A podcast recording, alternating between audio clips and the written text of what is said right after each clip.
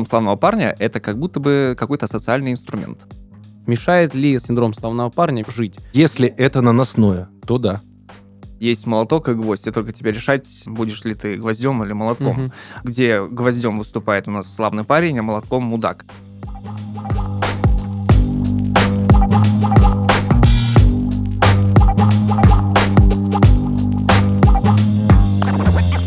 Пацаны, а что это за подкаст вообще? Куда мы приперлись?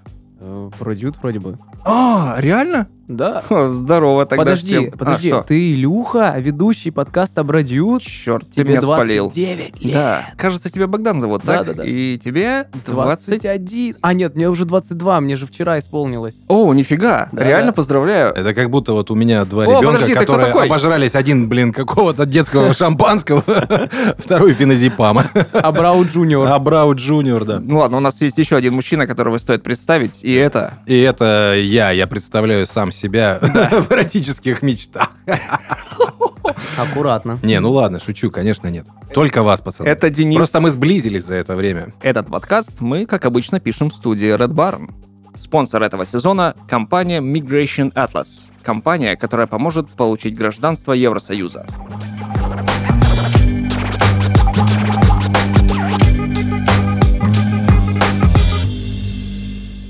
Вы слушаете подкаст Бродюд. Сегодня мы говорим про интересную тему. Она звучит следующим образом. Как перестать быть славным парнем? Мне кажется, что-то у меня есть такое. Я, я много раз рассказывал по поводу того, что я из маленького поселочка, мне всегда хочется, вот, э, во-первых, у меня там чужое мнение очень для меня важно, и всегда хочется быть для всех хорошим. Ну, по крайней мере, для тех, кто там мне относительно дорог и важен. Причем, ну, люди в целом, с которыми я в данный период времени общаюсь. То есть я могу там условно пообщаться с людьми месяц, и потом есть такая штучка, называется гостинг, если знаете. Расскажи. А гостинг — это когда ты общаешься с человеком прям на постоянке, условно, там, определенное количество времени, потом просто пропадаешь полностью и не пишешь вообще. М, ну, то есть м. это не специально, это а не... слово ghost, Да, типа, да, да, да, полностью призрак, ага. пропал. Вот, и у меня такое часто бывает, при этом я вот, ну, типа, я искренне там хочу общаться с человеком, и в какой-то момент, то есть какие-то обстоятельства складываются, что я такой, все, я что-то не пишу, не пишу, мне никто не пишет, и все. И мы пропали друг у друга. Ну, это типа как м, я не буду общаться с теми людьми, которым я не интересен. А, М. Ты про это? Ну, что-то типа того, но вот гостинг, он происходит прям непроизвольно. То есть у меня есть даже вот знакомая, которая меня каждый год поздравляет с днем рождения. Вот вчера буквально она поздравляла меня с днем рождения. Но я прям представляю, каково у нее в голове это. Я там, бывает, как-то влетаю, месяц мы с ней пообщаемся, и все. И типа мы вообще не общаемся. Хотя мы в целом друг друга нормально знаем и, и так далее, и так далее. И это не из разряда, что мы хорошие, классные друзья, которые могут не общаться месяц, а потом типа ничего никак не изменилось. Есть такая категория людей, с которыми ты можешь не видеться до хренища времени, и это ничего не меняет. То есть там, оп, чувак, я на территории, давай встретимся, встретились, и... А может, это даже прекрасно, знаешь, такое. Ну, просто мы в свое время прошли определенные такие вещи, которые вот настолько сблизили, что похрен, сколько времени пройдет, мы знаем, что точно мы сохранили вот это мы как-то обсуждали в подкасте про мужскую дружбу. Мгм. Вот тот период, когда мы прошли там всякие разные сложности, и после этого, ну, абсолютно неважно. И это тоже такой синдром, отчасти, может быть, э, синдром славного парня, что ты помнишь человека, который был славным парнем, с которым ты там проходил Мгм. разные сложности, а за это время же он мог сговниться, Конечно. у него могла поехать крыша, Мгм. он мог сбухаться, например, или уехать э, куда-нибудь в другую страну, и, ну, масса всего могло произойти. В конце концов, за 7 лет полностью меняются все клетки в человеческом организме, это отмирают нейроны и масса всего. Но вот этот синдром славного парня, он применим не только к тому, как ты думаешь, что относится к тебе, Мгм. но он применим еще и к тому, что ты вот держишь в памяти тех людей, которые вот там, и считаешь их славными ребятами, и я бы даже расширил, и девчатами. Мгм. Да, то есть вот она клевая, вот нам с ней было когда-то хорошо, Мгм. например. Сейчас объясню, почему вспомнил эту историю. Ага. Потому что у меня возник чат внезапно, вот у всех же есть миллиарды чатов, ну, он возник, на самом деле, около двух лет назад. Это там встреча выпускников. М, Ну, Но вот. выпускников университета, М. более-менее еще там. Ну ладно. У нас прошло там порядка 15-20 лет, но тем не менее. Очень много клевых ребят и кайфовых, и у них там интересные всякие разные истории в жизни. Ну, блин, насколько мы тусили в универе, и насколько мы сейчас разные люди, у каждого своя жизнь, вот это все, вот синдром славного парня, славной девчонки, э, заключаются у многих из них, это приходит, видимо, с возрастом, в тем, что надо вот какие-то открыточки вот эти, знаете, там, с котиками на Пасху присылать, или там вот эти всякие разные там бабушкины истории, или мемчики какие-то. Я говорю, кому Играть. играть в хорошего Да, да, да. друга. Вот у меня были там друзья тогда, в то время, я их буду А поддерживать. вот тогда такой вопрос. Все-таки этот славный парень распространяется больше на людей, которые не являются, вот как у меня вот это было деление, когда ты рассказывал тоже про друзей, что есть знакомый, есть друг, там есть товарищ Да. просто.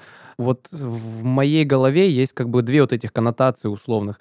А, Когда ты с друзьями пытаешься быть славным парнем, ну то есть это плохо. Потому что, ну, мне кажется, с друзьями нужно быть вот прям максимально такой, какой ты есть. Типа не стараться им угодить. А вот когда там люди мало знакомые, чтобы они о тебе чего лишнего не подумали, пока не, не поняли тебя, возможно, это и норм тема. Вот ты, кстати, интересную тему так тронул э, краешком мизинчика, что синдром славного парня — это как будто бы какой-то социальный инструмент, при помощи которого можно каким-то образом лучше взаимодействовать в угоду себе, своей выгоде, либо же в угоду компании. Но у нас вопрос больше звучит как, э, типа, как он мешает нам жить, Мгм. И мне кажется, что это такое явление больше, чем инструмент, потому что когда ты взаимодействуешь с большим количеством людей, ты неизбежно стремишься к чему-то доброму, Мгм. светлому и так далее. Не всегда же... Блин, но это потому, что ты в это веришь. Понимаешь, вот вы Мгм. сидите, вы очень клевые пацаны. Вот откровенно говорю. И это то, что ты видишь или хочешь видеть в других.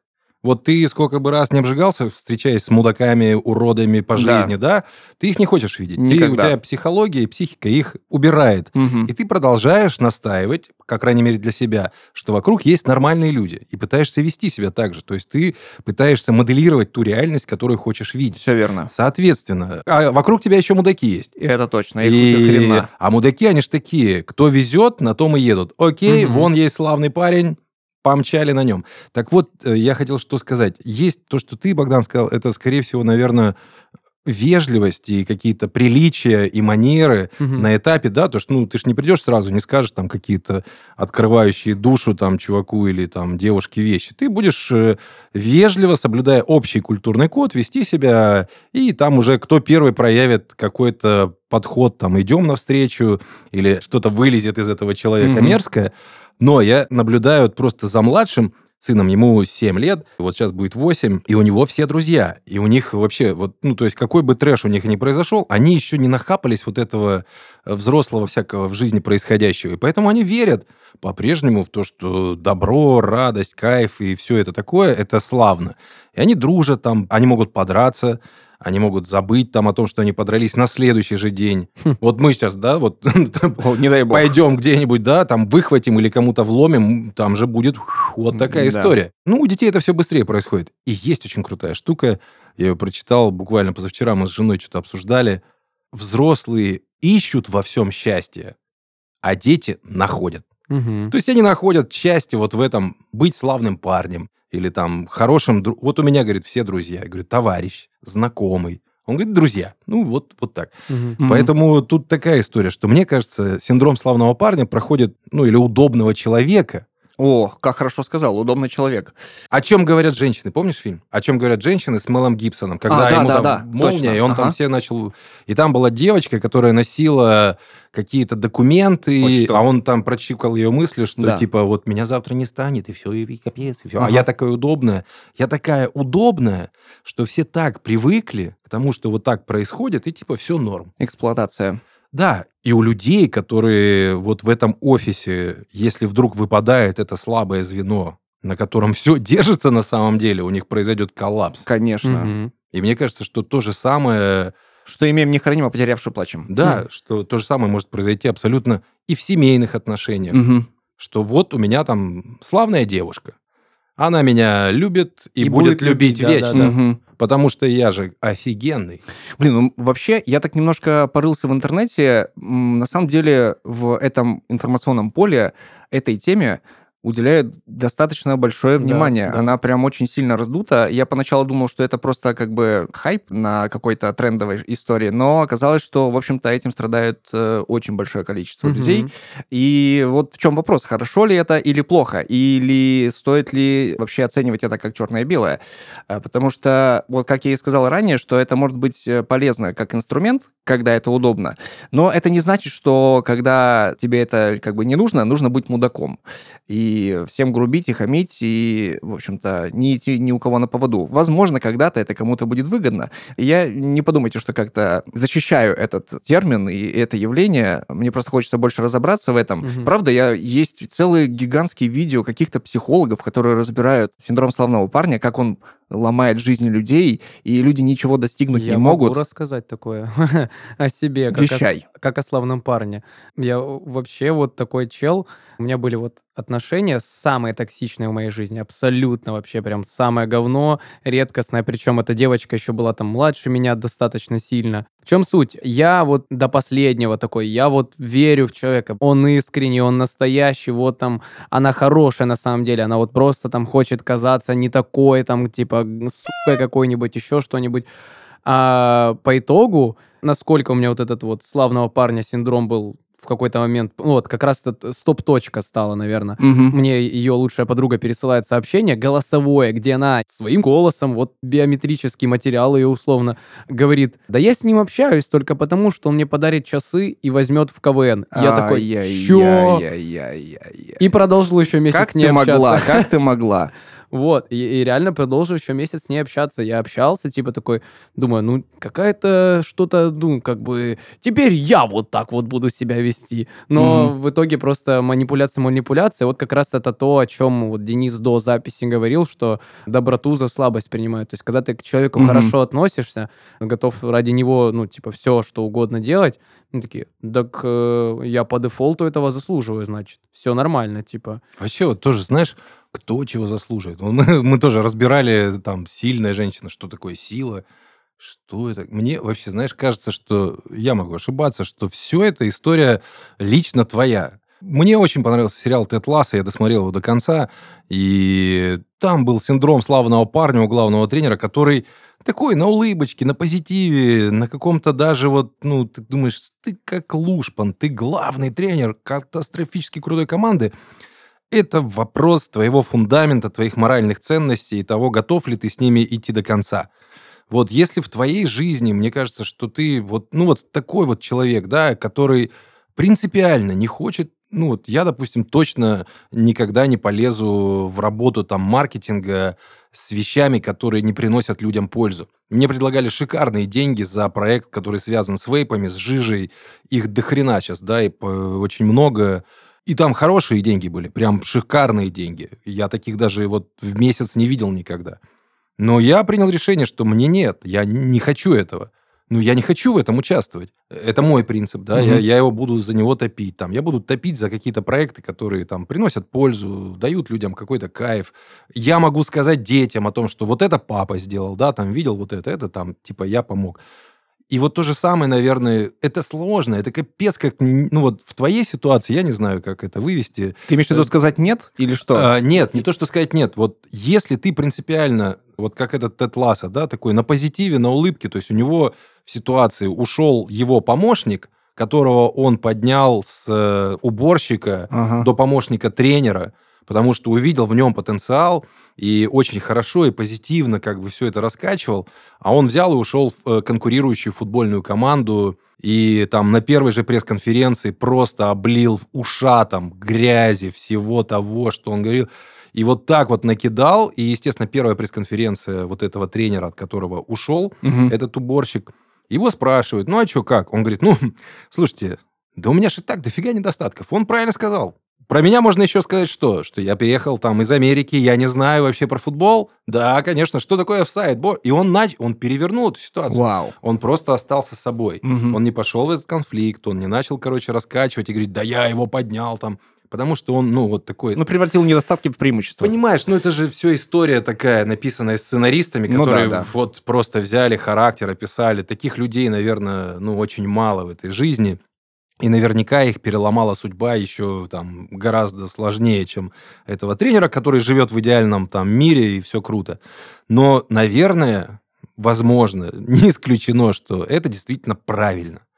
И чем хорош запах? Вот не нравится тебе запах? Ну, отойди. Ну, вот, вот Ну так да, получилось конечно, этой конечно. девушкой. Ну, окей, все, приняли, ушли в сторону. Конечно, там... стали Запах это вот так. под мышками, а аромат это, в общем-то, духи, А, что-то хорошее. аромат показал отрицательный рост. Ушел, короче, да, вниз.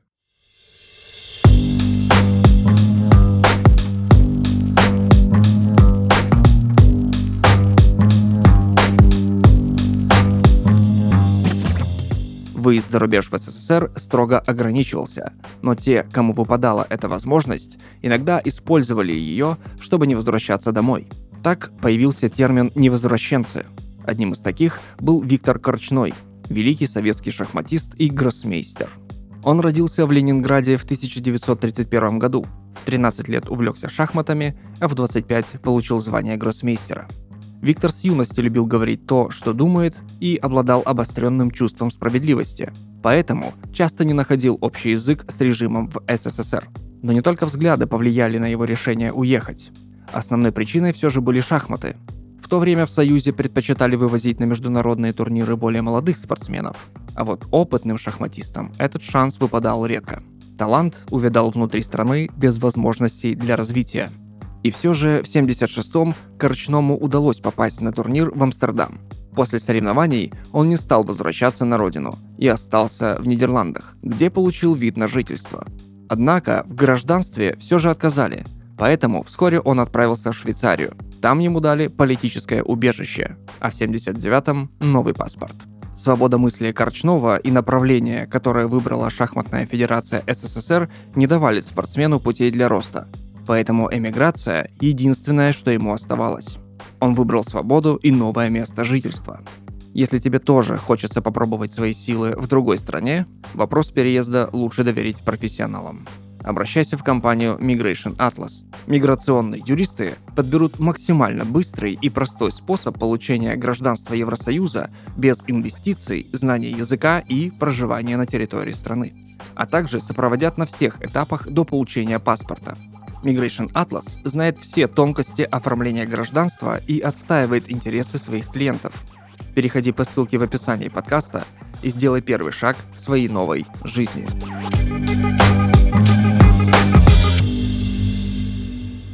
А есть еще вопрос. Есть, допустим, вот славные парни. Мгм. А если по дефолту люди, которые типа я буду отвратительным мудаком, ну то есть может быть. э, Думаешь, они а- так думают? Ну, в смысле, да, типа, я, я не думаю, что, конечно, там есть какие-то люди, которые, типа, осознанно так будут делать. Мгм. Осознанно знаю нескольких. Есть, Да, то есть э, это потенциальная позиция Мгм. э, на работе вести себя показательно, Отвратительно. отвратительно, подставлять друзей, там, ну, как друзей, коллег, Мгм. любую вообще мелочь, короче, вытаскивать, и все такие настороженно. В большом вот этом террариуме из планктона вырождается там сначала вот эта вот какая-то там ящерица, еще Мгм. какая-то, которая я стану акулой, буду плавать на верхнем уровне, он выплывает на верхний уровень, и там его просто там мегалодоны сжирают.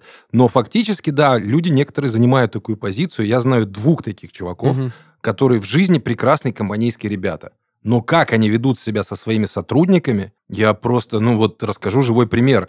Э, у чувака хороший бизнес был в свое время, и он э, вот прям так всех качал, так очень мощно психологически поддерживал, раскачивал, но периодически устраивал им, знаешь, вот этот слом Мгм. и ломал их на части ради того, чтобы достигнуть результата. И вот в какой-то момент он им говорит там, вот вы там три девчонки очень круто отработали, шикарно, молодцы, все, премирую вас, вот на эти выходные, летите в Стамбул, я вот купил уже билеты, все. Вау. И идем, короче, тусить в одно из заведений. Я там оказываюсь рядом и, ну, вижу вот эту ситуацию, когда он просто их начинает херачить, просто херачить, психологически ломать. Ну, это самоутверждение, это привязка, это выработка комплекса жертвы в этих людях. То есть я вам купил сейчас вот билеты, вы летите в Стамбул, мы тусим до рассвета, ну, до того, как вы там улетите, но сейчас я вас буду, короче, просто уничтожать. Ну, типа обязаны ему. Не, не то, что обязаны, они сами сидят такие, как стокгольмским синдромом, нам, знаешь. И, короче, они до слез просто. Я его вытаскиваю, говорю, ты что творишь? Ну, это же молодые девчонки, Ну, там, это моя 22, работа. 23. Не лезь, ты не понимаешь, я там из них делаю, короче, хищниц. Мне нужны хищницы. Я предполагаю, что это сфера Да, продаж. да, ну, конечно, да. сфера продаж она требует. Но, как я и говорил ранее, что это предположу, что он использовал это в качестве инструмента, как ты говоришь, что он компанейский парень. А, для, я, зная его, понимаю, что это инструмент самоутверждения. Мгм. А он только для себя. Да. А, вот это, блин. Вот, поэтому и вопрос в целом. Как вот это взаимодействие славного парня и мудака, причем, ну, славный парень, скорее всего, это тоже какая-то определенная осознанность, то есть есть в этом, что ты хочешь быть хорошим для остальных людей. Нет, ты просто дел- ты делаешь, ну, как-то... Мы же говорили, да, что это где-то в базисе, в фундаменте Мгм. твоих э, морально-этических ценностей. То есть я не скажу, что там человек, который вышел из детдома, будет плохим человеком по жизни, нежели там человек, которого там мама с папой воспитывали, засыпали игрушками. Скорее всего, наоборот. Мгм. Мгм. Да, но вот какие-то морально-этические ценности, которые впитаны вот с детства, они тебе и, или там в базисе до 18 лет, они тебе и дают там дальнейшее развитие. Это как в каком-то фильме было про то, что э, есть молоток и гвоздь, и только тебе решать, э, будешь ли ты гвоздем или молотком. Мгм. Где гвоздем выступает у нас славный парень, а молотком мудак. Ну, блин, все равно, вот есть там, допустим, даже книга «Хватит быть славным парнем» какого-то психолога. Напишите в комментариях, как его зовут, я, честно говоря, не помню. Вот э, почему такое большое внимание уделяется, чтобы не быть славным парнем? Видимо, есть какое-то определенное исследование, которое показывает о том, что, в общем-то, это очень сильно мешает жить. Успеха условно добиваются не славные И, парни. и, и наоборот, как бы за счет тебя, за счет твоей славности и доброты душевной, люди добиваются успеха, используя тебя, эксплуатируя. Опять же, я не понимаю, стоит ли не быть славным парнем. А, Здесь э, очень такая как бы ну, парадоксальная ситуация. Иногда и правда это очень важно оставаться м, Человеком. Человеком, да, просто быть человеком. Ну, я не знаю, вот смотри, давайте разберем по возрастным грейдам. Мгм. Мгм. Вот, вот давайте поговорим именно вот про это. Я могу начать про своего сына, которому 16 исполнилось, и он, э, ну вот он славный парень, он такой, да. То есть он достаточно крупный, мы там ходим в качалку, он там подкачался и все такое, но он не, не идет на конфликты, ему не нравится, он просто говорит, я выхожу из этого общения, все. И он такой, я хочу быть добрым, мне нравится по-доброму общаться с людьми, и похеру. Ну, пусть набьет шишек, там станет со временем. И я видел его большинство, у него был недавно день рождения, э, там мы играли в пейнтбол, и там 10 на 10. Ну как, они играли, я смотрел. Чтоб не лезть туда, пусть сами там, да, фигачат. Они по-доброму играли, но при этом было пара чувачков таких, знаешь, которые там, сейчас мы вас тут всех разорвем. И какие-то подленькие приемчики, Мгм. там, типа, зашел, там, расстрелял со спины, в голову дал. Ну, то есть мерзкие приемы такие. Ну, в голову, в смысле, сзади выстрелил. Это Мгм. нельзя ни в коем случае Конечно. делать. Вот. Ну, как бы я очень много знаю его там друзей-товарищей. В его общении, в его, по крайней мере, то, что я вижу, не так много вот этого зла. Мгм. Ну, либо оно такое, знаешь, типа наносное. Вот, типа, я такое, смотрите, я плохой, я Мгм. bad guy. Но в целом они все хотят быть, и они хотят любви, они хотят доброты, они хотят нормального общения. Вот, Богдан, скажи мне, как у вас? Ох, у нас вот чисто по себе сужу. Э, Я, наверное, за всю свою жизнь, за 22 года, я ненавидел двух людей буквально. То есть именно вот просто, ну, как бы это какие-то условные знакомые, которые что-то делали неприятное, неприкольное, и вот, ну, они меня прям бесят, раздражают. Не хочу их видеть, не хочу с ними здороваться, не хочу ничего вообще общего иметь. А так, ну, я как-то стараюсь ко всем относиться тоже по-хорошему, по-доброму. Понятно, что, опять же, я уже и встречал мудаков разных, и мудачих, условно, если так их называть. Вот. Но как-то пока что у меня вот этот альтруизм, вера в людей, Мгм. она пока еще превышает вот это вот желание стать мудаком. Да, господи, не дай бог, не становись мудаком. Я вот что хочу сказать. Э, В одном из э, фильмов Кристофера Нолана, если быть конкретным, начало, персонаж Леонардо Ди Каприо говорил, что мы все стремимся к катарсису. И вообще, вот что хочу сказать, э, я вернусь к этой фразе, что в целом культура я вот немножко начинаю кое-что понимать насчет вот этого синдрома славного парня, что это как будто бы борьба добра со злом или зла с добром. То, что культура как бы нам навязывает с детства, что лучше быть на светлой стороне. Ну, соответственно, в нашей системе координат добро — это синдром славного парня. Как будто бы. Но все равно есть какое-то разделение, которое говорит нам о том, что синдром славного парня — это зло. Вот. Мгм. А, так вот, э, то, что я говорил вначале, что все мы стремимся к катарсису. Катарсис это, насколько я знаю, ну, там, как бы всеобщее примирение, типа... Ну, выздоровление, скажем. Выздоровление, да. Мне кажется, что даже мудак где-то у тебя э, за гигантской стеной его супер непробиваемого тупежа все равно есть человек, который стремится к вот этому катарсису. Мгм. И получается, что все как бы синдром славного парня так или иначе в какой-то степени, в равной или неравной, э, на себе носят. Но это просто теория, это моя теория. Очень крутую ты сейчас вот подсказал мысль, я даже выписал это, э, и очень здорово, что ты напомнил. Мне кажется, почему это происходит. Это написал Пелевин в одном из своих... э, ну, можно не применять, наверное, к тому, что это западный образ жизни, это вообще образ жизни. Я зачту, это цитата. Э, Западный образ жизни требует от человека чудовищного количества игры. Каждый день, каждый миг. Западная культура построена на одной тайной аксиоме, что жизнь, протекающая в визуально привлекательных формах, уже в силу этого является приемлемой. Она воспитала целое поколение доноров, реагирующих не на реальность жизни, а на картинку этой реальности. Для кинозрителя нет разницы между быть и выглядеть. Ты становишься генератором визуальных образов, которые в идеале должны вызывать чужую зависть. Ты все время занят перформансом, который должен убедить других, и в том числе тебя самого, что ты успешен и счастлив. Ты всю жизнь работаешь источающим боль манекеном, сравнивающим себя с отражением других восковых персон. То есть славный парень, он может быть действительно хорошим человеком.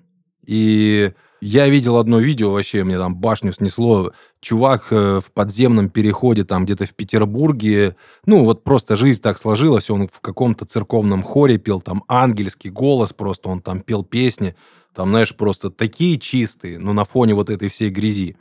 Ну, он точно не хочет казаться славным парнем. Но наверняка есть ребята, которые там вот, вот выстраивают свою жизнь. Вот, смотрите, я славный парень, у меня все хорошо, я эй, там, голливудская улыбка, пятюню, а домой пришел, отхуячил жену, Да. нажрался водки, короче, избил там детей, и на утро такой свеженький, в чисто поглаженной рубашке пришел опять быть таким хорошим человеком. Это вот как раз ты сейчас говоришь, на самом деле, про, опять же, приведу аналогию с э, фильмом «Маска» в главной роли Джим Керри. Там он пришел к, э, собственно, этому автору книги про маски, но там, естественно, речь шла о социальных масках. И как будто бы славный парень — это очередная маска. Как Мгм. будто бы. То есть э, кто хочет, тот ее надевает, а кто не осознает, что он ее уже давным-давно носит, хочет он, исправляет это, если ему это действительно, в общем-то, мешает жить. Не хочет, пусть остается таким, какой он есть. И это будет означать, что он как бы живет в системе своих личных координат, в которой ему комфортно быть славным парнем. Э, И типа е- носить эту да, маску. Да, да, Есть такая мысль вообще. Ну, все-таки Денис меня переубедил, что есть люди, которые изначально ведут себя как мудаки специально. Но мне кажется, вот у Илюхи всегда у нас аналогии по фильмам. У меня, да, у меня аналогии по КВНу. Вот у меня всегда в голове эта мысль, что никто не хочет сделать плохо изначально. Соответственно, я перекладываю это на жизнь, и мне кажется, нету, кроме там условных частных примеров, как сказал Денис, людей, которые хотят изначально сделать плохо. То есть как-то вот эта ролевая модель славного парня заложена во всех людях. Есть. Не, я верю, что ну, там какие-то частные случаи есть. Слушай, Э, я, я вот прям вспоминаю какие-то жизненные истории, не хочу называть там имен, но я вот четко знаю, что те люди, которые в своей жизни чего-то не достигли, они дико завидуют тем, которые достигли. Да, это, это вообще супер проблема, я с тобой полностью согласен. И это может заключаться, вот ты даже не понимаешь, ну что у тебя такого там сверхъестественного? Да, у тебя да. может быть не быть машины там или какого-то супердома, Это но да. у тебя есть семья, Например, да, там у тебя есть красивая женщина. Да, Блин, да, даже- порадуйся ты за меня, в конце же концов. Что самый- завидовать? Он будет думать какие-нибудь там схемы, Мгм. или она будет думать какие-нибудь подлянки, или какие-то истории. И это люди, я вот так сформулировал, то есть те, кто занимается такими вещами, у них своя жизнь пустая, и они Да. находят возможность в том, чтобы каким-то образом кому-то похуже сделать. Да даже И этим самым заполняют свою жизнь. Да, это их смысл жизни. тот же самый социальный ресурс. Если ты пользуешься какой-то определенной популярностью, ну, то есть даже вот какая-то локальщина абсолютная там внутри университета, тебе есть люди, которые завидуют, которые типа хотят что-то там... Ну, буквально, опять же, история про меня и другую бывшую девушку. Как только мы с ней расстались, все в университете знали, что мы там пара, потому что, ну, на факультете конкретно, потому что я там был в активе, все меня знали, весь факультет там и так далее, и так далее. Только мы расстались, сразу поползли слухи среди внимания первокурсников, которые только-только поступили, что я ей изменял или что-то такое, и причем якобы от нее эти слухи поползли. Я ей пишу, «А, привет, такое было? Типа, что за, ну, почему, откуда такая Мгм. информация, почему такое ходит? Говорит, я никому ничего не рассказывал, да и не было такого. Я такой, ага, а с Почему? И вот это вот происходит. И я вот там условно должен каким-то образом себе обелять репутацию. Каждый дебил, который ко мне подходит, а это правда? Я говорю, ну нет. Типа, можете у нее спросить, если вам интересно. И вот буквально как раз, да, на самом деле вот Денис меня на ходу переубедил, что все-таки есть и не, не только частные случаи. Тут знаешь, какая штука? Вот, ну, мне даже, сколько бы мне лет не было, я думаю, еще долго к этому приходить, к такой в мудрости, в дзене, чтобы когда такое произошло, мудачество, не сорваться на ответное мудачество. Мгм. Я такое допускал. И периодически допускаю, безусловно. Стараюсь ограждать, но вот не могу. Вот хочется да, Джеки Чанить вообще, отрабанить вовсю. Но тут вопрос твоей мудрости и уверенности, которую вот надо в себе выработать. Найдите в себе какую-то такую базовую вашу вообще силу, какой-то такой ваш вообще... Вот просто произошло мудачество. Я там крутой в области выпиливания лобзика, и все говорят, что я круто это делаю. И все. И вот просто какую-то уверенность такую, знаешь, такой дзен внутренний, в котором ты всегда уверен, что это так. Там, я всегда люблю родителей, и они отвечают мне взаимностью. Условно, да, там. Я там что-то такое делаю, что вот просто дает мне мое меня. Вот в ощущении, в осознании, в таком вот ядре.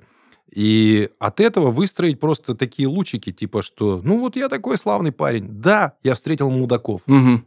Ну и пусть эти мудаки идут дальше своей мудацкой дорогой. Я буду идти своей, той, которую я считаю правильной. Как хорошо. Так давайте, короче, тогда перед вопросом ответим все-таки на вот этот главный вопрос. Мешает ли славный, ну, синдром славного парня жить?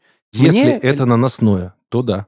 Ну, вот я так скажу, мне, наверное, не мешает. То есть Мне я, тоже. я могу избавляться просто от мудаков в своей жизни. Типа, я, Мгм. я не держусь там, условно, за общение с какими-то людьми, которые делают мне неприятно. И вот так, первая пометочка, как этот, списочек вот так. Первая пометочка, вторая пометочка, третья пометочка. нахуй. Ну, знаешь как, вот ты правильный вопрос вообще задал, стоит ли быть славным парнем. Вообще, мне кажется, эта история про то, про умение сказать «нет» вовремя. Мгм. Потому что, как правило, тебя называют славным парнем, потому что ты чаще всего говоришь «да». Да, да. И, как известно, в фильме «Всегда говори да». Можно ли сказать, что в этом фильме персонаж Джима Керри Сейчас славный парень? Думаю, да. Он славный парень для себя, мне кажется, в- прежде всего. То есть он делал свою жизнь лучше, говоря «да». И Но, между прочим, Тина, вот эта вот блондинка, которая играла Кэмерон Диас, она изначально его такая... «М, да он неплохой чувак, так как-то. Мгм. Это потом он А, ты, работал- ты про маску говоришь. Да, про Мгм, маску. в- Когда он там получил некую уверенность в себе в виде Мгм. вот этой там маски, которая делала из него супергероя. Он ее там добился, очаровал, переехал этих гангстеров и всех остальных. Но изначально-то он был... Она там тусила со всеми этими гангстерами, и на их фоне он был гораздо Мгм. круче Конечно, супергероем, да. чем все, что она видела. Ну, в этом же, наверное, и суть маски. Какая-то аллегория. Что, Не- он и без маски что- крутой. Да, да, да, да, да. Что просто нужно было чуть больше постараться. чуть-чуть было надо в себе найти уверенности. Вот он получил эту уверенность за счет вот этой маски. И она ему дала уверенность, что он и без нее может. И вообще все гуд.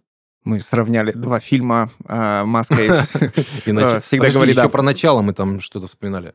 Э, Ну, начало «Катарсис» «Катарсис». Леонардо Ди Каприо. Во, Да. катарсис это осознание, наверное, своей проблемы славного парня, что ты действительно являешься славным парнем, или ты хочешь казаться таким для М. других. Катарсис это больше решение же. Ну, Это выздоровление. да, выздоровление. Ну, вот так выздорови и просто осознай свою проблему и пойми... А, а я напоминаю, э, фраза Дениса, которая звучит из выпуска в выпуск, если есть проблема, и ты о ней знаешь, это первый шаг на пути к ее исправлению. Конечно.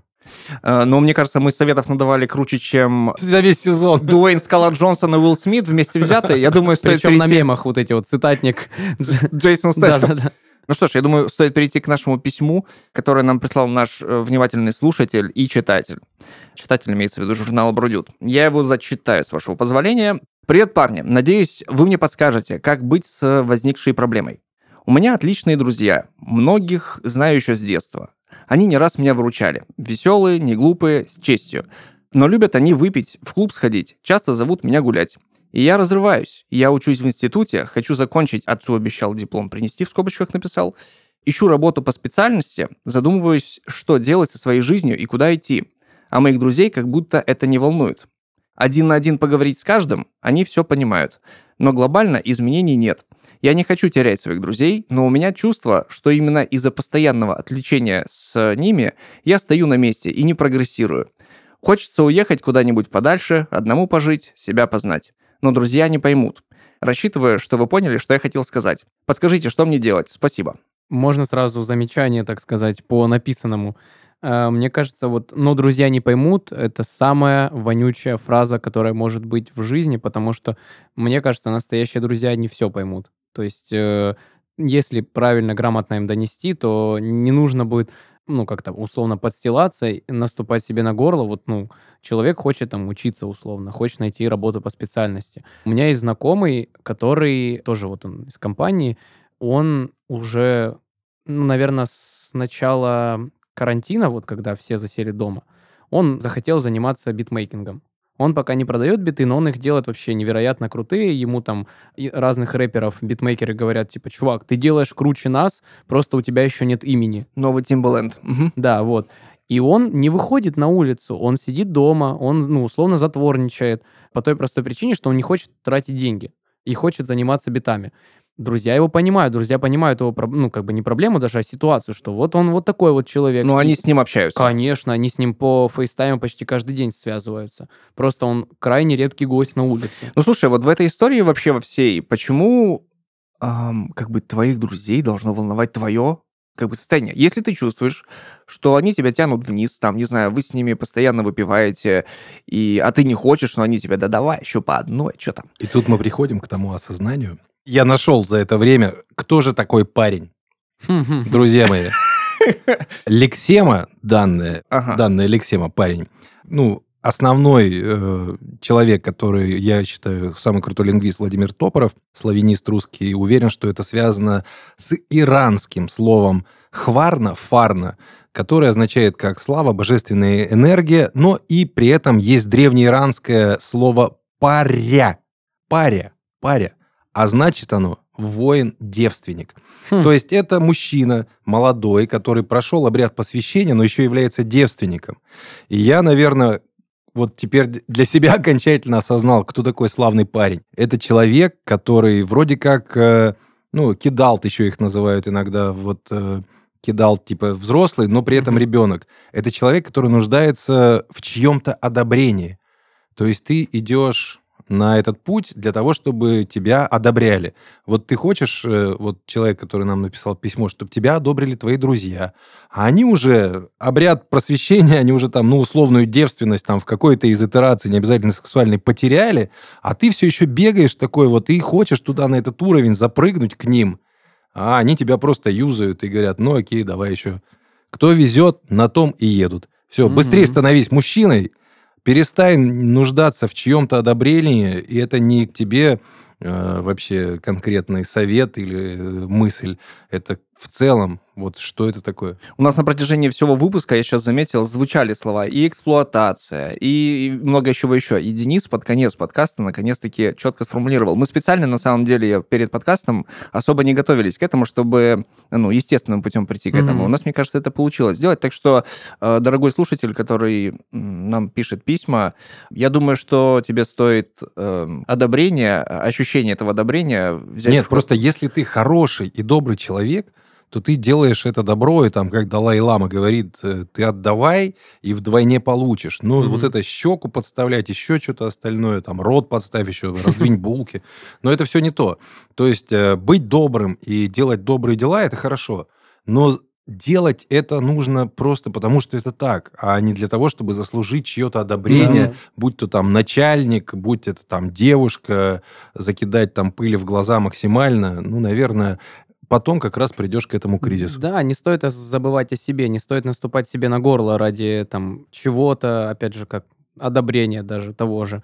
Просто вот условно, как мы каждый раз говорим, будьте собой, и все будет ок. И друзья поймут в любом случае. То есть, если они настоящие хорошие друзья, это не будет какой-то определенной проблемой. Чуваки, йоу, я учусь, я хочу специальность нормальную. Сегодня я не с вами. Когда-нибудь без проблем. Вы классные. Я думаю, хорошие друзья хлопнут тебя по плечу и скажут Окей, вперед. да, Да, да.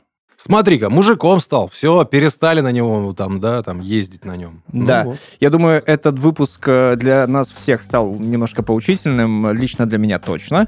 Э, Спасибо большое, что нас слушали. Это был подкаст Бродют. Спасибо нашим великолепным ведущим. Прежде всего, нашему самому старшему Денису. Илье, Нет, вот ты, сейчас мудрости хапнул, ты постарше стал, а я в молодость ударился. Э, Хорошо. Э, В общем, с вами были три замечательных несменных ведущих Богдан Денис. и Илья. Спасибо, парни.